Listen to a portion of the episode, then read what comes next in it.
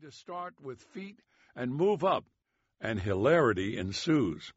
And right after that hilarity, Wednesday at 9:30 is Dear Darwin. Unable to find an apartment, Luella moves into the Bronx Zoo, where she falls head over heels for a chimpanzee who's been head over heels a lot too.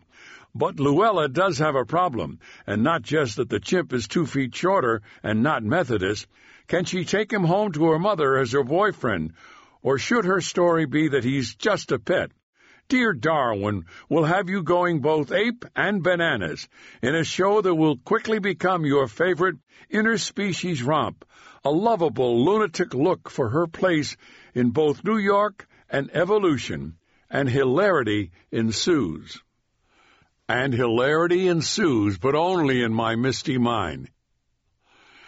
He was a shy and private man who once said to me, I'm good with ten million, lousy with ten. He ran from tributes faster than he ran on the tennis court, faster than he ran from a growling baby leopard, and jumped into my arms when I showed that a good second banana knows how to catch the star. Of course, for every other moment in our 30 years on The Tonight Show, Johnny Carson carried me. He was a man who could make the sharpest ad libs recover from the worst jokes and do the longest comic double takes. But one night in his dressing room, while smoking what must have been his hundredth unfiltered cigarette of the day, he said, Ed, I just don't know how to take compliments.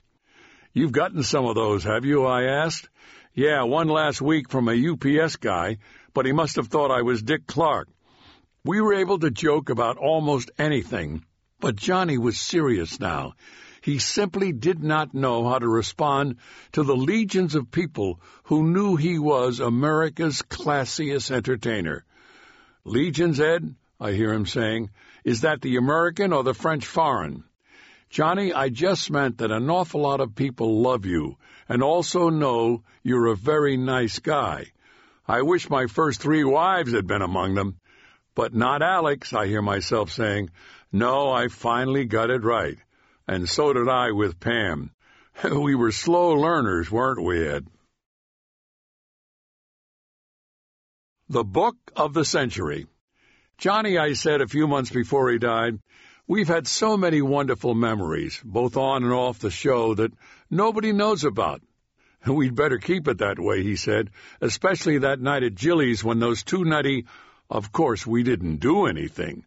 No, no, not that memory, but all the others. I'd love to share them with everyone in a book. Well, you're the only one to do it, he said, and you can do it any time in the next century. But so many people.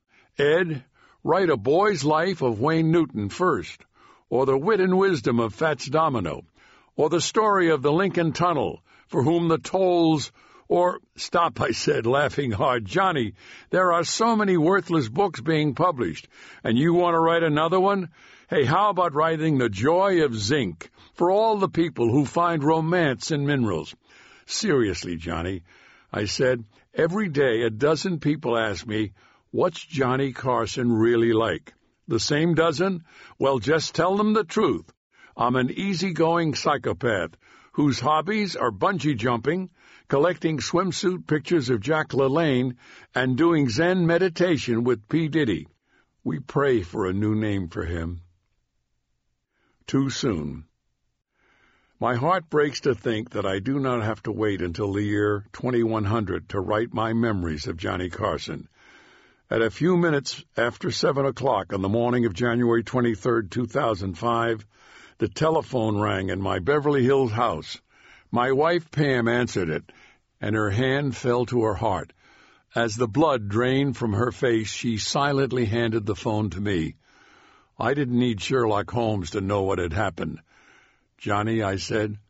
Pam's look said it all. In dismay, I took the phone. Ed, said Johnny's nephew, Jeff Sotzing. Johnny just died. Oh, no, no. You're my first call. He would have wanted me to call you first. I know how much you two meant to each other. Being at a loss for words isn't my style, but it was then. Jeff, I, I, I don't know what to say. You don't have to. I'm reeling now. Uh, let me call you back. Then I started to cry. the first tears that Pam ever saw me shed. The following day, I just lay in bed watching all the tributes to Johnny, crying one minute, laughing the next. It was a style of mourning you don't often see.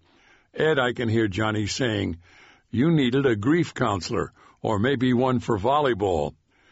In the following weeks, I went on many radio and TV shows, on each of them paying tribute to Johnny. And one day his widow, Alex called me. Ed, she said, I've seen everything you've done. You've been magnificent. Johnny would have hated it all, I said. Yes, wouldn't he? But it's so wonderful you're doing it. I love you, Ed, just as Johnny did.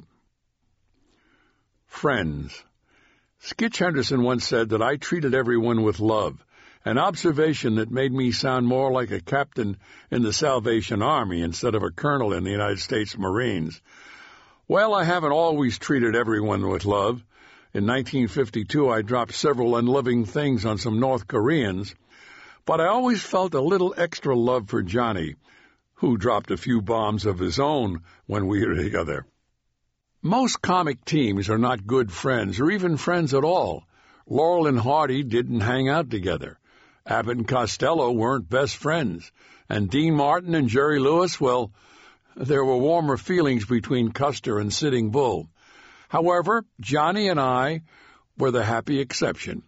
Although he was my boss, we shared the unwavering affection of a couple of equals who drove themselves to work, finally found the right wives, and liked to lose themselves in drumming and singing while listening to jazz. For 46 years, Johnny and I were as close as two non-married people can be. And if he heard me say that, he might say, Ed, I always felt you were my insignificant other. On his farewell show, I was deeply moved when Johnny told America, this show would have not been possible to do without Ed.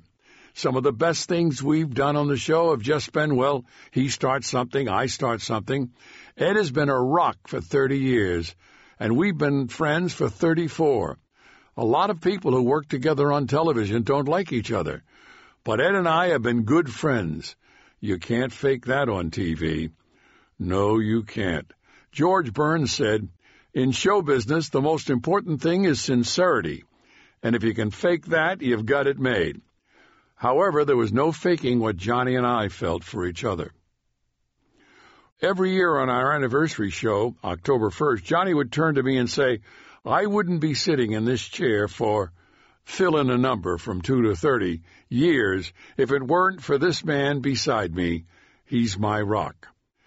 My booming laugh on The Tonight Show was never just a conditioned reflex, but always a genuine appreciation for a man who could come up with something like, a woman was arrested out here in Los Angeles for trading sex not for money, but for spaghetti dinners.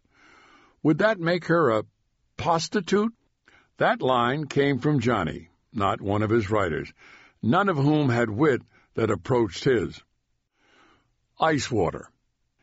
Johnny Carson has ice water in his veins, some people used to say. To which Johnny once replied, That's just not true. I had all the ice water removed. I did it in Denmark many years ago. He also had a less comic reply. Ed, I'm so tired of the same old crap people telling me you're cool and aloof. They always want to know why I'm cool and aloof instead of hot and stooped. You've known me for 18 years. Am I cool and aloof? No, my lord. Johnny had developed the reputation for being cold and aloof because he was uncomfortable with people he didn't know. But I knew him better than anyone outside of his family, and I can tell you there was never any ice water to remove. In July of 1995, when my son Michael died at 44 from stomach cancer, Johnny called me with just the right words, and after speaking those words, he said, There's not a day when you won't think of him. Ice water? When his own son Rick was killed in a car crash in 1991, Johnny gave a short, moving eulogy that let America know what flowed in his veins. I'm not doing this to be mawkish, believe me, he said as he showed a picture of Rick and then some of Rick's nature photographs. Rick was an exuberant young man, fun to be around, and he tried so hard to please. You'll have to forgive a father's pride in these